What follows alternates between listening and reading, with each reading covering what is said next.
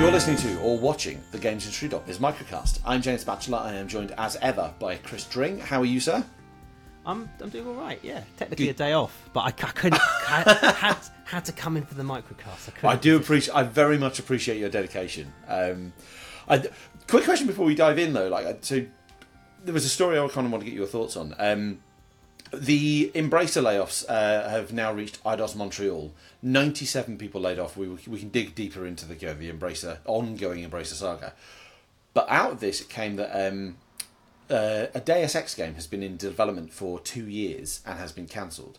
I kind of want to get your thoughts on a like your thoughts on the Deus Ex franchise as a you know vi- viable IP, but be like your thoughts on like you know yet another you know this is the the IP potentially on hiatus again. Yeah, well, I, I, I, you talk. There's so much you can say about Embracer and the sort of corporate vandalism of it and the disaster this has been. Um, but there's something. There's something else to say, which is that I don't understand how some of these projects got greenlit. Now I don't know how long Deus Ex was in development for, but Two Um, years reportedly. yeah. So, but I, I was that before or after the sale. I don't know. The um, Yeah, that's true. the the because I you know Deus Ex isn't the worst vendor of it, but it's not a very successful series. The um, um the last one didn't do very well. Um, immersive sim genre is not do, particularly in the AAA end of things isn't isn't performing particularly well at the minute. Um, so I'm a little bit. You know, I I think Deus Ex obviously is a great franchise and there's some amazing games, but I don't know why you went you go down the route of building a full new Deus Ex over. I mean, I just Montreal like the game and it's it's and it's not it's not that old a franchise. I think the more egregious one for me was TimeSplitters. Yes. And I, I, like, yeah. like for me, TimeSplitters is like it. I it, it's a fra- nobody bought the, the the third game in the series famously underperformed. That game came out in two thousand and five, so it's um, and and and I, I love TimeSplitters. It's actually one of my favourite game series, and the thought of it coming back was really exciting to me when I found out they were not just bringing it back; they're rebuilding the Free Radical design team and and recre- but a part back of my mind going, is this wise? Like, is this is this should you should we not maybe maybe farm off the game to Nightdive, a, a remaster of TimeSplitters two or something to to Yeah. Nightdive Studios who do these sort of things, or even Dambuster Studios, which Embracer already owned and is in fact the former Crytek UK company, which is of course the former Free Radical Design um, team. So they sort of had that. You know, I just don't know why they didn't go down that route rather than go into the full. It felt to me like a fanboy sort of commission that project. I really love TimeSplitters. I want to see a TimeSplitters four. I'm going to rebuild one of my favourite studios and then and then get them to work on it. And look, I'm I think it's terrible what's happened to that team, and I'm really gutted. And again, genuinely was really looking forward to that game, and, and obviously loads of people lost their jobs. But I did, I just wonder where, where, how does that green lit? Like you see a lot of games that sort of come out, and you sort of know they're probably they they they might have a rough ride. Like Hyenas Yeah. from Creative Assembly, I think we all felt it was going to have a rough ride before it came out, before it was cancelled. Sorry, but I used, at least I understood how that was greenlit. Like it ticked the trend boxes. It sort of was the mar- you know when it was commissioned, the market was heading in that direction. So I got why you know I get why Suicide Squad the big conversation this week. I understood why that was greenlit, um, um, and because it you know and it might do very well. That's, it's not out yet. Um, let's not. Let's, um, I hope it does do well, but um, um, I, I don't understand how you, you go from oh TimeSplitters dormant IP. Let's do a full new game with a new a new AAA studio, um, Yeah. and there's no middle ground. There's no middle bit. I mean, maybe I'm being wrong. I mean, but, No, I'm, I'm with you because like that seemed to be Embracer's mo originally when it was when it was just THQ Nordic and it hadn't formed this massive kind of Embracer group, um, or certainly in the early days of Embracer, the mo seemed to be dusting off all these old IP that it, it had bought, doing remasters or re-releases or whatever. You know, we had Destroy All Humans, we had like you know the de Blob games were dusted off and, and re-released to kind of gauge whether or not there's demand for them which then led to a new Darksiders, for example. So yeah, you would have thought in TimeSplitters' case, you would have thought, yeah, let's let's let's remaster the original trilogy and see if people want it. Activision did that with Crash Bandicoot, and that led to Crash Bandicoot Four. With Deus Ex, I wonder, like, um, so I reportedly been in development for two years. It's been about eighteen months since um, Embracer bought uh, Crystal Dynamics and Eidos Montreal and all kind of Square Enix. So I don't know where the timeline, whether that was already in development before they bought it or whether it was an Embracer decision. If it was an Embracer decision, I wonder if it was kind of a right. We've bought these uh, studios, we've bought all this big IP. We need to do something with these IP. I mean, there's Yeah. already a two. It was a month, and I think, and they announced there was a new Tomb Raider in development. Deus Ex, I think, was an interesting one because it's a really storied franchise, but as you say, it hasn't ever performed particularly well. I mean, the original one is is kind of held up there. It's very well renowned. I can never remember how well it sold. Um, Invisible Human, War. Human Revolution did well. I Human. Revolution did well. Mankind Divided did not. Invisible War did not. So it kind of it's, it's been up and down in terms of um, commercial performance, but equally I can see Embracer looking at Deus Ex of the IP they bought, looking at Deus Ex and thinking, right, this is the one that has kind of the prestige that we want to kind of you know get a bit more notice, get a bit more attention, potential demand. Obviously, you know, regardless whether this was started pre or post um, Embracer, if it's been in development for you know two years, that's post Cyberpunk. So I wonder if someone has said, "Well, look, Cyberpunk, Cyberpunk turned out okay.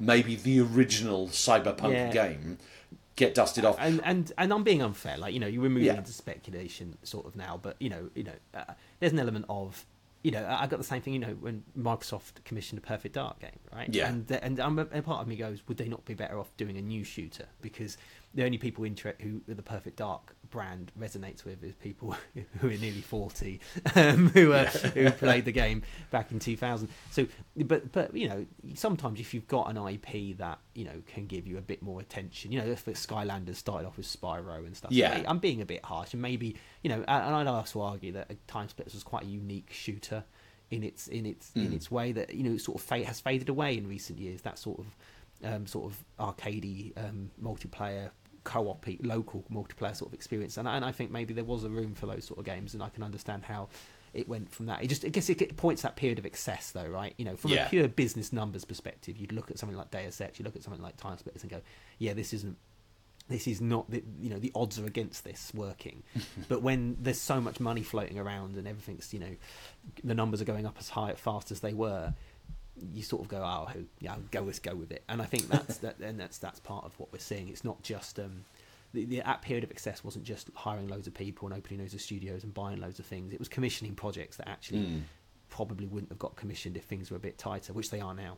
Yeah, I think I, my last thought on this is like my concern, my growing concern with Embracer, um, and indeed any of the companies like going through really tough times at the moment is the sheer amount of IP they own that has this kind of history. Like I am, I'm absolutely all for like the industry needs new IP. It needs new IP. We can't just rely on the same franchises over again. It's kind of a shame that we don't see more new IP at AAA, and when we do, it doesn't necessarily do particularly well.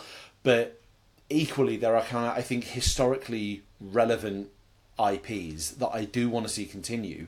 TimeSplitters, Deus Ex, fanboy moment, but Thief obviously I'd love to see Thief continue. Like, and that got bought up in the same transaction. Like, uh, my worry is that you know. Deus Ex was already on hiatus after Mankind Divided struggled, despite the fact that when Mankind Divided was announced, they, they announced like they were going to do a whole universe of projects and there was going to be a, a whole cross media thing. Um, Deus Ex was already on hiatus. They've apparently tried to get it going again, and now it's gone. Will it come back again? Same with TimeSplitters. I think it's a shame to lose part of the industry's history due Well, I don't, I don't, I don't think these things are lost. Like, I No, think you I guess. it's the, these these things. You know, it happens in every other medium. You know, bands don't exist anymore that were around 20, 30 years ago. It's, it's, Yeah. The music does. The music still does. We still listen to it. We still play it. And I think it's just a matter of making sure we bring that stuff with it. In actual fact, in this current market where people are trying to be more sustainable and actually make profit and deliver money, I actually expect a lot of these games that are, that people that that came out twenty years ago will get dusted off, and whether that's launched into subscription services, Nintendo Switch Online or whatever, or um, or you know brought back out. You know, we've got studios like Nightdive that are knocking out in pretty good remasters of sort of shooters, not in pretty good, very good. Um, and um, in quite quickly with quite small teams, like it, it is the, the, these these are these are ways for the industry not to make it's not going to change the world, but you, you quite hit the nail on the head, right? You know, if you look at the biggest selling games, even the biggest engagement based games, the games that are top of the mobile store, top, they're all the same games they have been for like five years. Every Yeah. now and again, you get an Elden Ring or whatever break in, and of course we had Hogwarts Legacy last year, but even that was Harry Potter. Like it just. And don't be wrong, it's not like we're doing much better than Hollywood, but even TV constantly reinvents itself. They constantly go, right, Game of Thrones is done. Okay, they move on to House of Dragon, but but you sort of they, they but they move on to some other stuff and your Stranger Things, and then it's something you know we see these big mo- Lost and these all throughout the history of these big TV shows that X Files. They come along, they do a thing, they move on to the next one, and in games we seem to be stuck in a sort of the same titles dominating stuff and. I don't think that's good for the industry's overall future growth. Um, No. And um, um, but anyway, that's almost a different subject.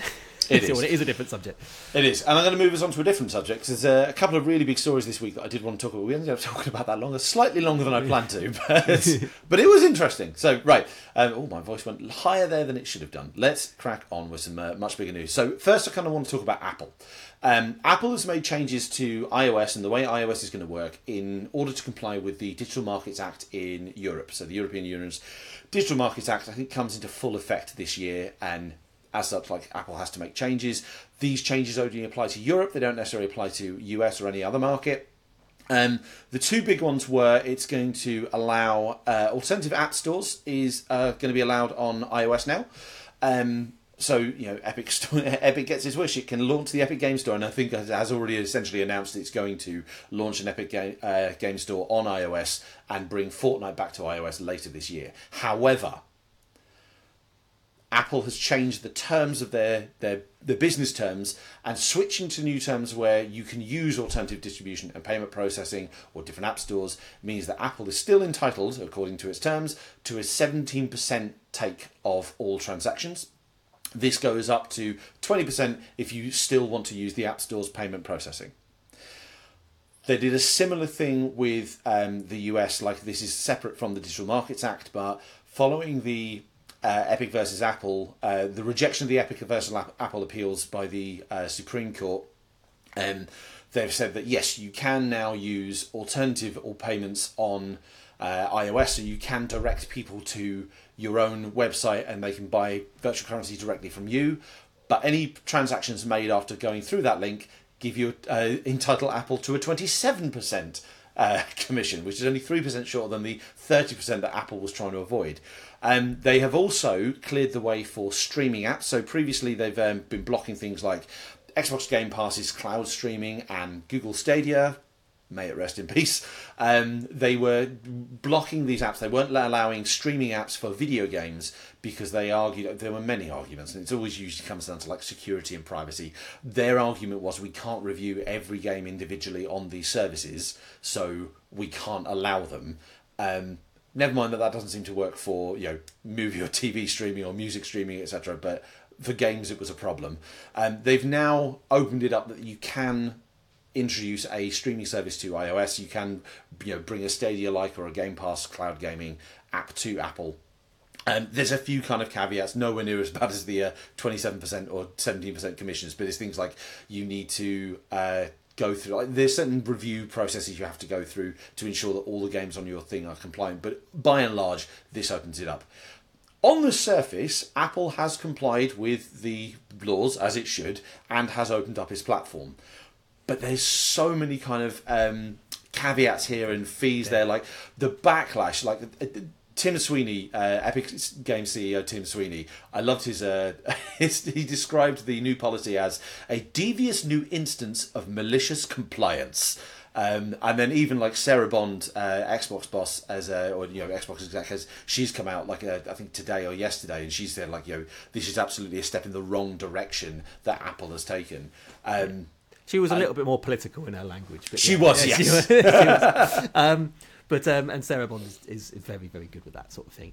Um, yeah, it is. I mean, here's the thing. I think this is that, we live in. I understand people can try and compare its situation to consoles and how Apple closing down its platform, protecting its platform, and I actually understand that position that Apple's taken. But we live in a duopoly in mobile, right? There are two mobile operators. Um, competition is really, I think, competition is really needed in mobile um, in order to drive the market for games and for most things. Um, I think, um, and I think Apple is just doing everything it can to frustrate the process at the minute. I think it's inevitable. I just think it's going to happen. You know, it's going. They they will, and it's just, and it will have to go back, and and the EU will go. Now this isn't what we meant, and it's like, and it's a, and um, but um, obviously they're trying to frustrate the process. The whole thing's taking far longer than I think the industry was hoping it would. Um, developers, broadly speaking, you know, the Apple's obviously a great platform, and but they've never overly been loved by the games industry, um, mainly because they've always felt that Apple doesn't really care too much about software and games. They've always used it as a means to sell their hardware rather than um, the other way around. So, um, but it's um, it's a uh, it's it's yeah, I, it does feel like we're just we're going to be we're, we're going we're going to be difficult with this, and we're going to Yeah. be as difficult as we possibly can because obviously it potentially loses the money. But I think in the long term, you know, you live in a world where there's two mobile operators. We have mobile manufacturers. We're going to have to move. We're going to have to move to a position where people can compete on that platform, just like you can compete with PCs and you can, you know, Hmm. different, you know, different um, internet explorers can be on all that kind of stuff. You just need to be able to make that ha- possible, and um, I'm sure there's a way to sort of overcome those security concerns. It's just. Um, and I think it's important. I think it's important. I think it's important for Xbox to have a store on there. I think it's important for Epic to have a store on there, and I mean, I think it's important for those things to actually be able to compete with with Apple's own. Um, and Mm. um, um, but I also, I, you know, and I just feel like I feel that this whole thing is just dragging on. But I do actually think it's one of the opportunities for the games industry. We talk about the games industry going for a hard time, but I think. Um, you know, the opening up of the app stores will be a major boost to the industry. Um, Mm. Not necessarily immediately, but over time. If it's, yeah, if, if it's opened up enough and it's it's done right, absolutely. Like I think I think that can be a good that can only be a good thing. I think, like you say, like Apple are doing their very very best to kind of frustrate the process, as you say. Like is the you know all these kind of extra commissions and like the I mean the faff of of going onto you know of handling different app stores different you know distribution to different app stores different platforms and so forth already is quite difficult you add in extra fees it's really easy to imagine a lot of developers thinking actually we'll just stick with just apple's apple's process which you know at the risk of um, using an analogy from kind of the indie publishing um, route, kind of you know indie book publishing, um, there's a you know big kind of debate going going wide. So publishing your book on lots of different platforms versus going exclusive, which is Amazon. Amazon dominates the the the fiction and certainly the ebook space, and you can only be on like Kindle Unlimited if you're only exclusive to Amazon. And on the one hand, yeah, broadening yourself and putting yourself putting your work out there on a multitude of different platforms means that more audiences can get them because some consumers have have you know strong feelings about certain platform holders. You know, there are people And- who refuse to buy from Amazon, but then equally managing and I'm thinking particularly for indie developers and smaller studios the nature of managing releasing a game on loads of different stores and tracking your sales across different stores and marketing and making sure everything's working customer service etc it can be a nightmare so focusing on one store and one dominant store does seem the easier option and it's it's, it- it, yeah, it, it's- might, it yeah. might be easier, but if discoverability is tough as well, you know, you're talking. Yeah. about The more, the more. This is the thing I always used to. People talk back in the day when I talk about how, and I, people talk about how there's so many games, too many games out this year, this year, last year, and there were, and there were people, particularly, people said, well, there were tons of games out in 2008, and I went, yeah, but there were like a hundred, there were like a hundred different game retailers, where you can, you know, you can't get shelf space in that store, maybe you can get shelf space in this store, and there's loads of them you could go to. If you couldn't get shelf space on Steam, well, goodbye right? And it, and it, and I and I just I just think uh, we need to see stronger competition in that field. field I agree, I agree. But Absolutely. yeah, yeah, I understand. It, you know, if they frustrate the process, people Mm. just won't do it. And, and but I, you know, I just think eventually the the, the, the regulators are going to break this down. It's just um, yeah it's just that Apple will fus- or Apple will resist and push back against it as long as they can. It's going to be interesting to see because obviously this is only specific to Europe for now. If this is not a, like a worldwide change to iOS, so actually give it a few years, and depending on you know, when other app stores establish themselves, we might be able to have like kind of direct comparison of right. The US market is still kind of iOS only, App Store only, and you know there's no third-party stores. How well are games faring there compared to Europe, where you've got Epic and Xbox and so forth? Yeah, there's resistance happening in all the countries. Yeah, you might. There you is, might- yeah. You, you There might is see, resi- you might see it staggered. Yeah. Yeah, it's it's staggered. It's like those staggered periods might just give us some interesting comparisons. So, um, other big story this week I wanted to discuss was uh, Microsoft. Microsoft is the latest to announce widespread mass layoffs, nineteen hundred staff. Um, Across various divisions of its business, nearly nine percent of uh, its gaming employees actually, so, you know, across its kind of gaming and Xbox business.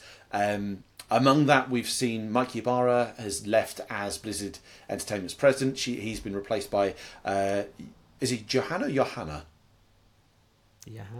Johanna. Johanna Faries. I apologise to Johanna or Johanna if I've got that wrong. But point is, we've got um, uh, Johanna is now uh, president of Blizzard Entertainment, which is brilliant. Kind of new leadership. She previously um, was general manager of Call of Duty, so kind of uh, really kind of interesting experience there. Um, the the fallout from Microsoft the Microsoft layoffs has been interesting. Obviously, we're still getting you know drips and drabs of information as to which studios have been affected. It's believed that the majority of them have been the duplicate positions across Activision Blizzard. So obviously, you know, Activision Blizzard uh, acquisition got completed just in October. That kind of, I think, Chris, you and I were talking about this years ago of how you know Microsoft already has a publishing team, for example, and then Bethesda has a publishing yeah. team which it bought, and then Activision Blizzard has two publishing teams. That's four publishing teams in one company. There's a lot of kind of overlap and crossover there, and this is as as horrible as this sounds. This feels like a necessary streamlining. I don't want to see 1,900 people losing their job to to streamline well, a business, but it wasn't necessary. They didn't need to buy the company. Like, no, I, that's I, true. I, no. I, am sort of. I, was. I got I've been hammered online by by Xbox fans, which I don't I tend to ignore them, but because I've been a little bit skeptical of this consolidation, and the reason why I'm skeptical there's a few reasons. One, I'm this because I was always a bit like I don't like this deal. Um, was because when when you, as you quite rightly pointed out, when you there's, there's Activision Blizzard's huge, and Microsoft have bought things that they really need. Right, they've bought mobile development and IP. They've bought PC development and IP. You know, really strong PC studio in Blizzard and um, and they've bought Call of Duty, which could boost Game Pass and offers but loads of opportunities for them on a global level. But they've also bought a load of stuff they don't need, right? Mm. And I know just and sometimes sometimes acquisitions that's just the accounts department. I'm sorry for any accountants out there. It's just the accounts department. Sometimes it's you know you mentioned publishing divisions. Obviously you need a bigger publisher and you've got more games, uh, but you don't necessarily need three heads of PR and mm. you know three people talking to IGN about the same game. Um, uh, or if you're Warner Brothers, you have to talk to IGN at all. But the um, the um, but the the the the sort of um, uh, uh, so it, I always thought there's always a, they're going to close stuff. But here's the thing: Microsoft likes limited integration, so I was optimistic that they wouldn't happen for a while. And limited integration means they just sort of leave them alone. But the thing is, as soon as the numbers start going down, or they fear the numbers are going to go down, you can you will expect that the axe will fall, and you can easily see where they can cut. You can easily see they can reduce that publishing team, mm. or you know, I, was the game they cancelled from Blizzard? Is it Odyssey or whatever it's code names or something like that?